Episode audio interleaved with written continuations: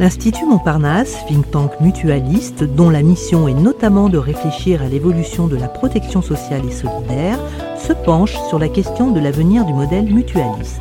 Dans ce nouvel épisode du podcast de l'Institut Montparnasse Bâtissons des futurs solidaires, épisode intitulé Perspectives pour le modèle mutualiste, approche Europe et monde, nous accueillons Yannick Lucas et Éric Bidet. Yannick Lucas est directeur des affaires publiques et des relations internationales de la Mutualité française. Il est maître de conférences associé à l'Université du Mans. Éric Bidet est docteur en sociologie, Université de Paris 10 Nanterre, et responsable de la chaire ESS, Économie sociale et solidaire, à l'Université du Mans, où il dirige le parcours de formation du master ESS. Il a notamment travaillé sur les spécificités de l'économie sociale et l'entreprise sociale en Corée du Sud, où il a enseigné pendant une dizaine d'années dans plusieurs universités. Avant de tendre le micro à ces deux invités, je vous propose d'écouter Jean-Victor Haïté, qui est directeur du programme d'appui aux stratégies sociales. Il est basé à Abidjan et dès maintenant à Sybille Recher, qui est directrice de l'AIM, l'Association internationale de la mutualité. Elle est basée, elle, en Belgique.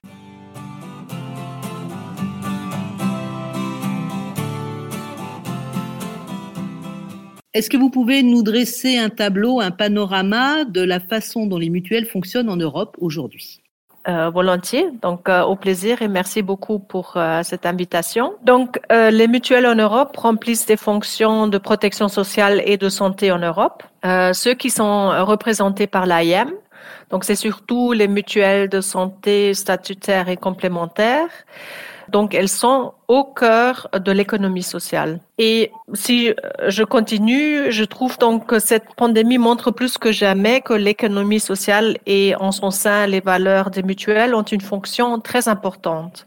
Les valeurs sur lesquelles elles sont basées, telles que la solidarité, démocratie, le but non lucratif, ne sont pas des mots vides de sens. Les mutuelles sont parmi ces acteurs sociaux qui, pendant la crise, ont aidé à gérer la pandémie, à être proches de ceux qui souffrent.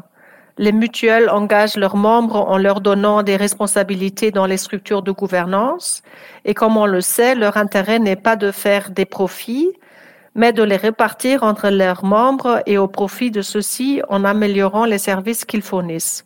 À cet égard, elles ont été capables de s'adapter rapidement à la pandémie et de changer les services pour répondre aux besoins de la population lors de la pandémie par exemple, en Belgique, les mutuelles ont repris la tâche de, euh, de tracking et tracing, donc de, de trouver euh, des gens euh, en contact avec des personnes qui, ont, qui ont été infectées par le Covid. Et la, les, les employés des centrales téléphoniques. Le socle en commun de la protection sociale des mutuelles, c'est la solidarité mais aussi le, le fait d'avoir une gestion démocratique qui inclut les membres, qui engage les membres à se responsabiliser dans la gouvernance, et aussi le, le fait qu'ils sont à but non lucratif. Et, donc, ils ont des rôles aussi un peu différents suivant le pays. Donc, euh, si on regarde la Belgique, les mutuelles gèrent les régimes statutaires de santé,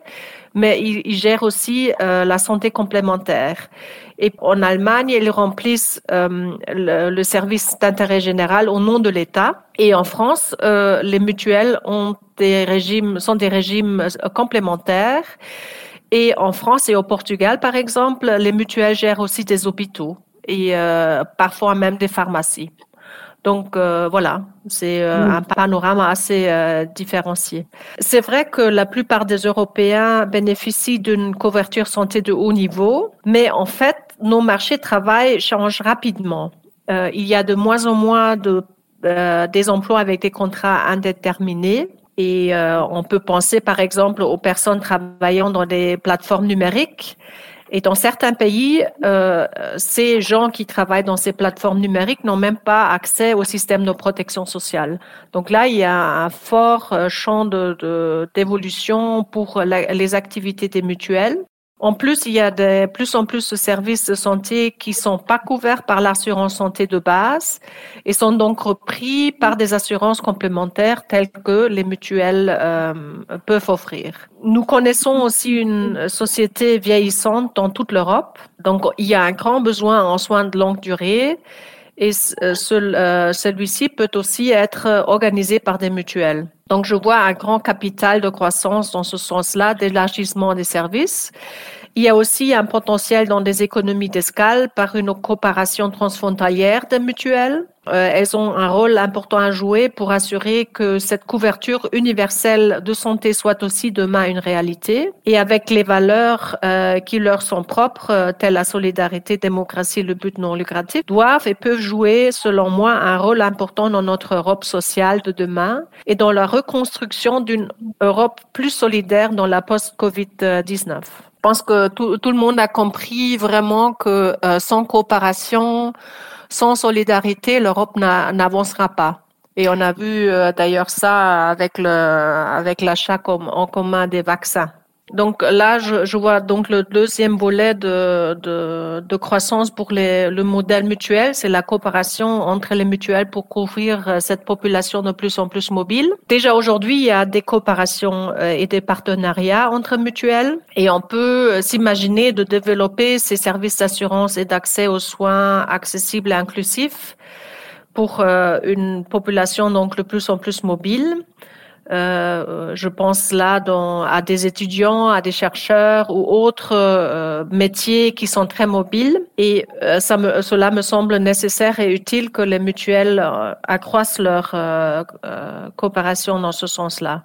Donc moi, je pense que les mutuelles pourraient offrir des services améliorés dans ces cas transfrontaliers. Par ailleurs, je pense aussi que la législation européenne peut amener les mutuelles à coopérer plus à travers les frontières. Donc, euh, je pense par exemple à Solvabilité 2, qui représente une harmonisation des règles des assurances dans toute l'Europe. Pour ce qui est de l'AIM, nous promouvons en fait le partage d'expériences et la coopération.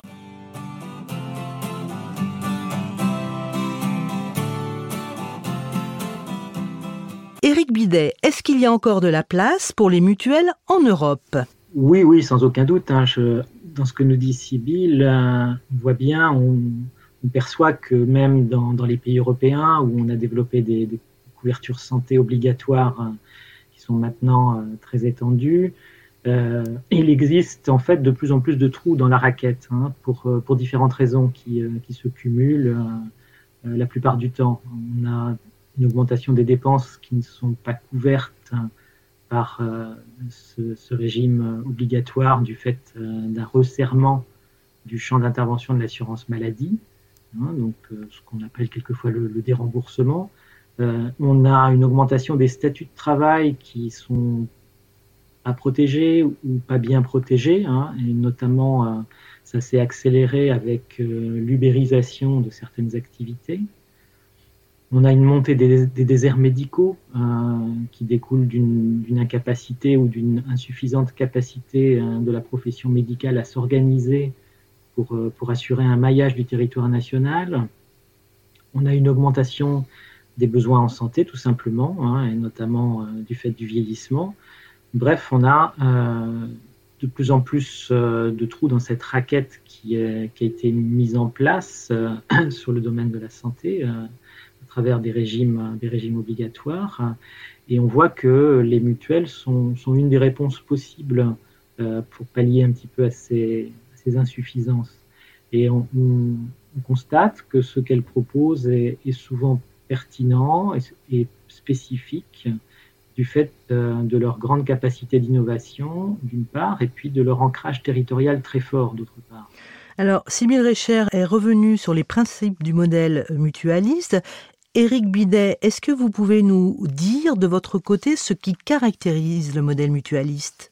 Effectivement, Sibyl, dans, son intervention, elle, revient sur euh, les principes fondamentaux qui distinguent les mutuelles et euh, plus largement les entreprises de l'économie sociale et solidaire euh, des entreprises de capitaux, telles que les compagnies d'assurance qui sont au service de leurs actionnaires, alors que les, les mutuelles, les entreprises de l'ESS, sont euh, gouvernés par des sociétaires.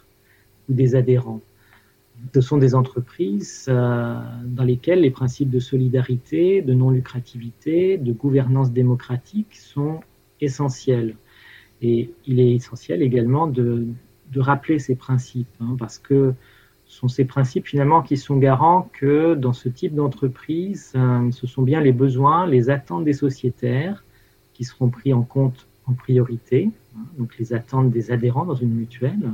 Et ce sont ces principes qui font que dans une mutuelle, euh, les, arbitrages, quand ils sont nécessaires, euh, ne seront pas effectués au détriment des adhérents et en faveur des actionnaires, comme ça peut être le cas dans, une compagnie d'assurance. De mon point de vue, on peut même se demander finalement s'il est bien légitime que des organisations à but lucratif, hein, des entreprises euh, commerciales classiques, interviennent dans un champ tel que celui de la santé.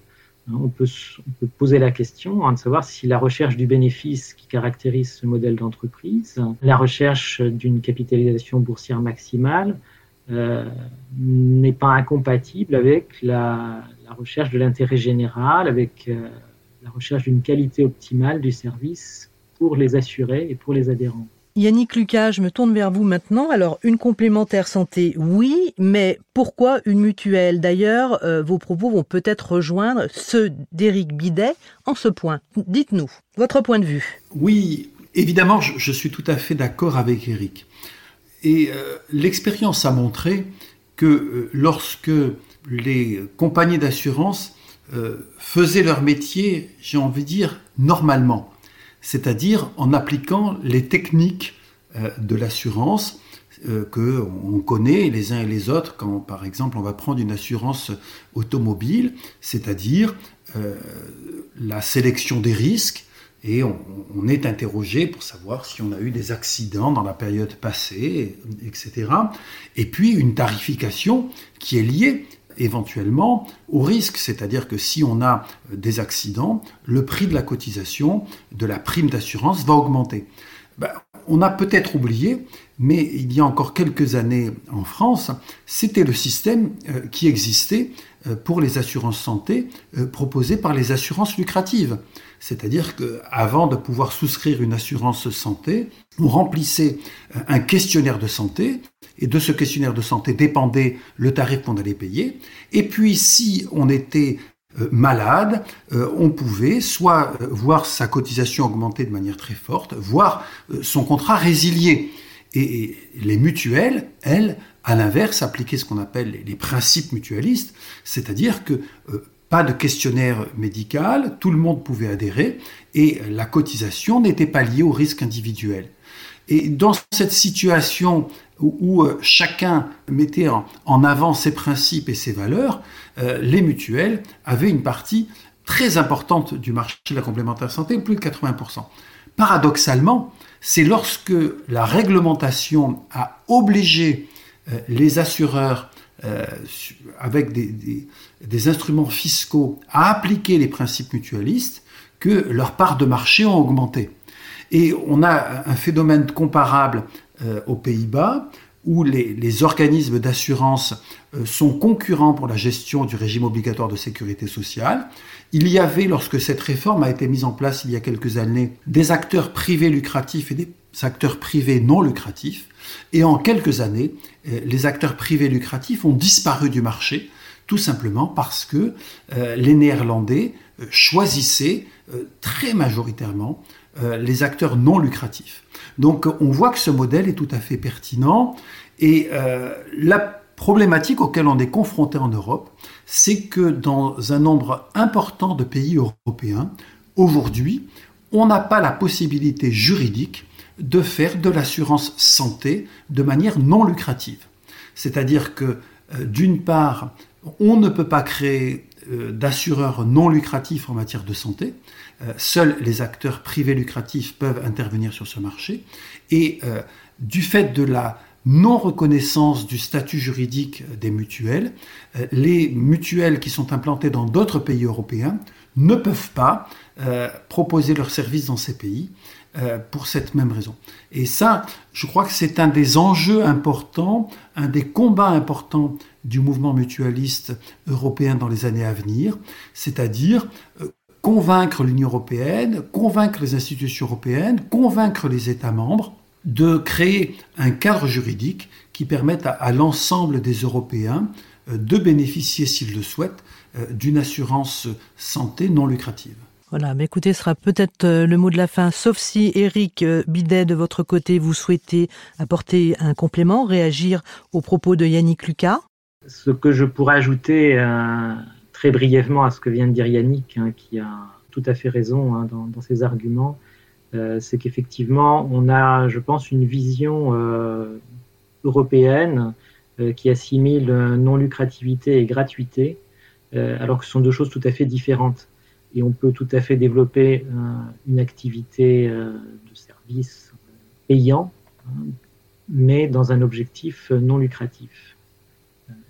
C'est sur ce point-là, je pense qu'il y a une réflexion à mener pour comme le disait Yannick, euh, trouver le moyen de, permettre euh, plus facilement euh, la mise en place de structures telles que les mutuelles hein, qui, interviennent dans le domaine de la santé, que ce soit en complémentaire ou en gestion d'établissement, avec un objectif non lucratif.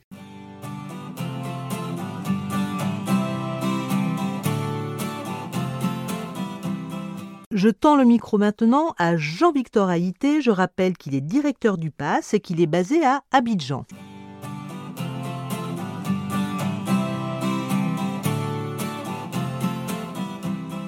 J'aimerais que vous me disiez quelle place occupent aujourd'hui les mutuelles santé en Afrique de l'Ouest et euh, est-ce qu'on observe des disparités importantes entre les pays? Bah Écoutez, euh, c'est une belle question. Il est difficile de répondre à cette question de front. Et cela pour deux raisons. La première, c'est la rareté des données euh, consolidées. Et la deuxième, c'est la diversité des approches en fonction des pays. Euh, cependant, on peut constater que dans le secteur informel, les populations de fonctionnaires sont généralement bien couvertes par les mutuelles. On a une présence de plus en plus importante également des mutuelles dans le secteur privé, qui sont en concurrence euh, très souvent avec les assurances commerciales. Et dans le secteur informel, on a un constat, je pense, un peu plus mitigé. Euh, le secteur informel est bien moins couvert en raison de, déjà de la taille de la population à couvrir. En Afrique, c'est 85 à 90% de la population. Et c'est également en raison des difficultés à structurer un, secteur composé dans la plupart des cas de, de, mutuelles de petite taille. Donc, globalement, on peut dire qu'entre 2% à 10 de la, de la population sont couvertes par les mutuelles en fonction des pays, ce qui n'est déjà pas négligeable. On peut dire aussi que les mutuelles essaient également de jouer un rôle dans l'offre de soins, même s'il reste, euh, si ce rôle reste peu significatif. Euh, certaines mutuelles, en effet, possèdent leur propre centre de santé et c'est un axe de développement important sur lequel euh, le PASS également appuie les mutuelles de la zone. Alors, on, on entend par secteur informel tout le secteur qui n'est pas organisé, est visible par, par, les, par les impôts. Donc c'est souvent aussi euh, euh, le secteur agricole et le secteur des artisans et des, tout petits métiers qui échappent complètement à, à disons, au radar, euh, au radar de l'État. Les mouvements mutualistes ont eu des fortunes diverses en fonction des choix de développement du mouvement mutualiste. Au Sénégal ou au Mali, par exemple, les mutuelles vont jouer un rôle important. Des arrêtés, des, des décrets, des lois ont été prises en ce sens.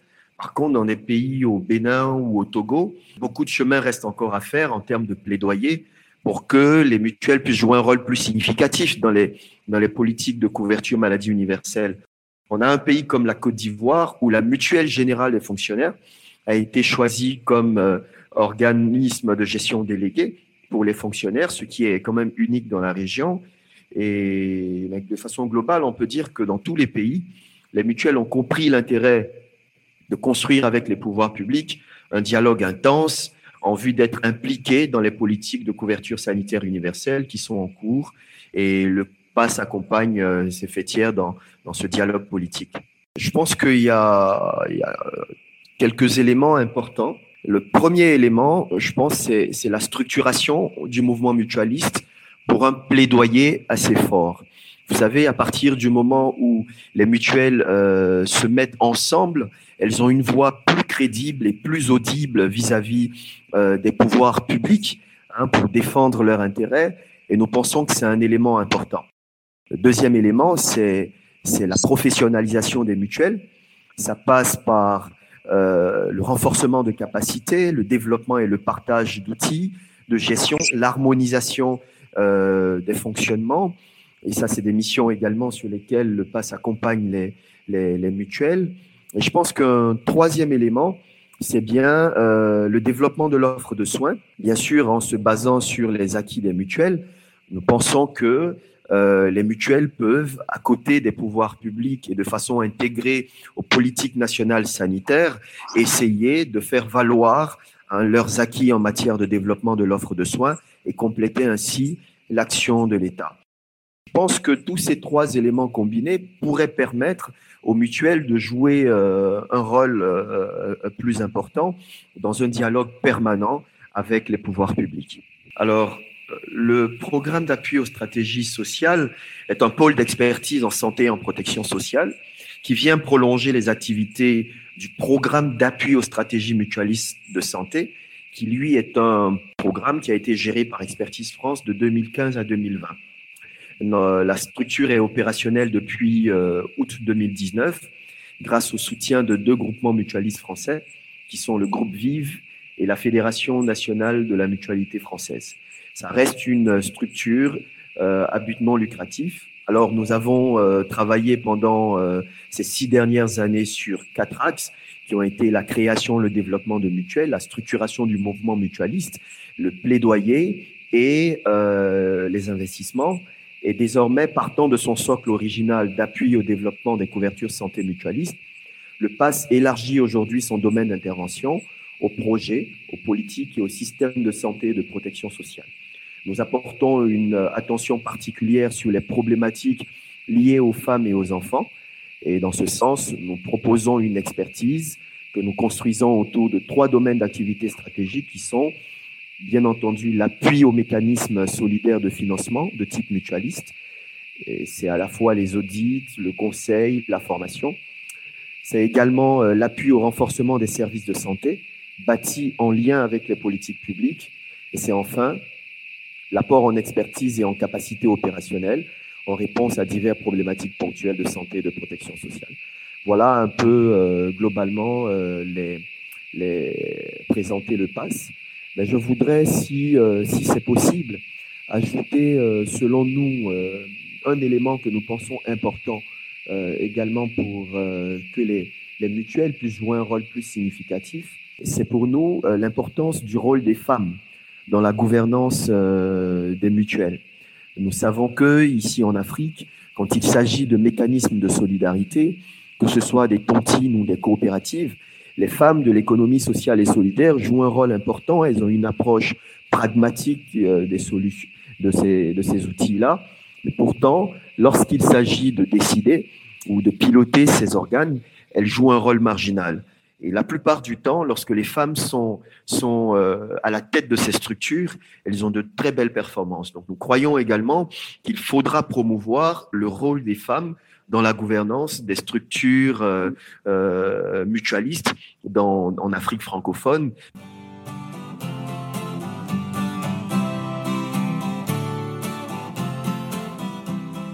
Éric Bidet, euh, comment peut-on accompagner les mutuelles en Afrique, notamment pour qu'elles jouent un rôle important en matière de santé? Je pense que le, témoignage de Jean-Victor Haïté nous montre que dans, des contextes euh, où les activités économiques, les actions d'entraide relèvent encore très largement du secteur informel, euh, ce qui est le cas dans, beaucoup de pays africains, les mutuelles ont un rôle à jouer en matière de santé, hein, du fait que les, dispositifs publics sont encore euh, très peu développés, sont encore très embryonnaires. Enfin, on retrouve des caractéristiques euh, qui, euh, qui, étaient celles de, la période du 19e en Europe, hein, lorsque les mutuelles se sont, se sont, ont émergé pour répondre à certaines problématiques sociales. Mais bien entendu, la situation d'aujourd'hui en Afrique, elle n'est pas, pour autant identique hein, à celle qu'on a connue en Europe au 19e. Et ce, rôle des mutuelles, euh, ce rôle potentiel des mutuelles, je pense qu'il euh, repose euh, assez largement, il dépend assez largement d'un accompagnement externe qui peut avoir à la fois un effet d'accélérateur et un effet de, légitimation. Hein. Et cet accompagnement, il me semble qu'il peut venir à la fois des structures mutualistes plus institutionnalisées des pays plus développés, des pays européens en particulier. Et le, programme PASS a été mis en mise en place dans, ce sens. Et il peut également venir d'acteurs institutionnels internationaux, hein, comme le Bureau international du travail, la Banque mondiale, l'Agence française de développement, qui ont euh, identifié euh, dans certains de leurs programmes euh, le rôle que peuvent avoir les mutuelles sur le continent africain. Yannick, Lucas, vous souhaitez apporter un complément et, et votre éclairage, notamment sur le PASS? Oui, parce que je, pense que le, le PASS est une expérience intéressante. Le programme PASS est parti d'un postulat où on pourrait, euh, en paraphrasant euh, Confucius, euh, selon lequel il vaut mieux apprendre à pêcher que donner du poisson, qui était nous devons accompagner l'émergence d'un mouvement mutualiste en Afrique de l'Ouest. Et non pas en amenant des moyens financiers, mais en accompagnant les acteurs locaux, en les aidant avec des outils techniques, avec de la formation, avec de l'accompagnement à développer leur mutuelle. Et, ça, c'était un pari. Euh, ça n'avait jamais été fait auparavant. Et euh, ce programme a montré toute sa pertinence. Et aujourd'hui, euh, il accompagne le développement de très nombreuses mutuelles euh, dans toute la zone Afrique de l'Ouest. Et c'est intéressant parce que, à la fois évidemment, ça a un intérêt local, mais c'est aussi une expérience que l'on pourrait développer euh, dans d'autres régions du monde. Alors, vous avez évoqué les vertus du pass. Euh, Au-delà du pass, est-ce qu'on peut re-questionner le modèle? Est-ce que le modèle mutualiste est pertinent? Le modèle mutualiste est, est, est, tout à fait pertinent, et, et, notamment évidemment, mais pas seulement, on y reviendra je pense, euh, pour les pays dans lesquels les systèmes de protection sociale soient, sont soit embryonnaires, soit inexistants.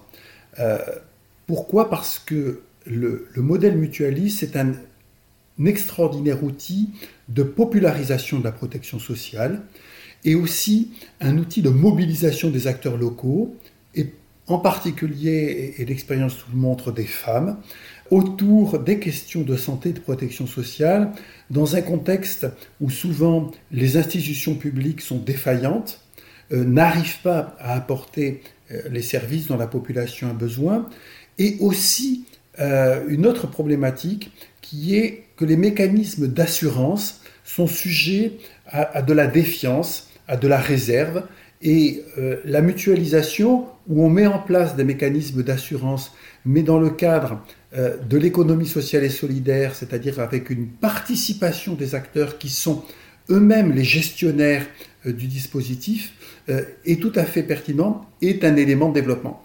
Alors attention, euh, ça a déjà été évoqué, cela ne peut pas se faire tout seul. C'est-à-dire qu'il y a besoin, d'une part, d'un environnement favorable, euh, qu'il s'agisse euh, d'une législation qui encourage le développement des mutuelles, de mécanismes de régulation qui participent aussi à la confiance dans le modèle mutualiste, mais aussi de soutien financier parce que une partie de la population n'a pas les moyens financiers, même si elle en a la volonté, de participer à un système de protection sociale. Et c'est là où les acteurs à la fois locaux, mais aussi les acteurs internationaux qu'évoquait Eric tout à l'heure, peuvent être utiles. Merci à tous les deux pour vos éclairages et ces pistes de travail. C'est aussi l'objectif de ce podcast, de la série Bâtissons des futurs solidaires. Et c'était surtout absolument passionnant. Alors nous espérons que ce podcast vous a donné de nouvelles clés pour mieux comprendre les enjeux du modèle mutualiste. Podcast à écouter et réécouter sur le site de l'Institut Montparnasse, celui de Podcasters Media, ainsi que sur toutes les plateformes de podcast.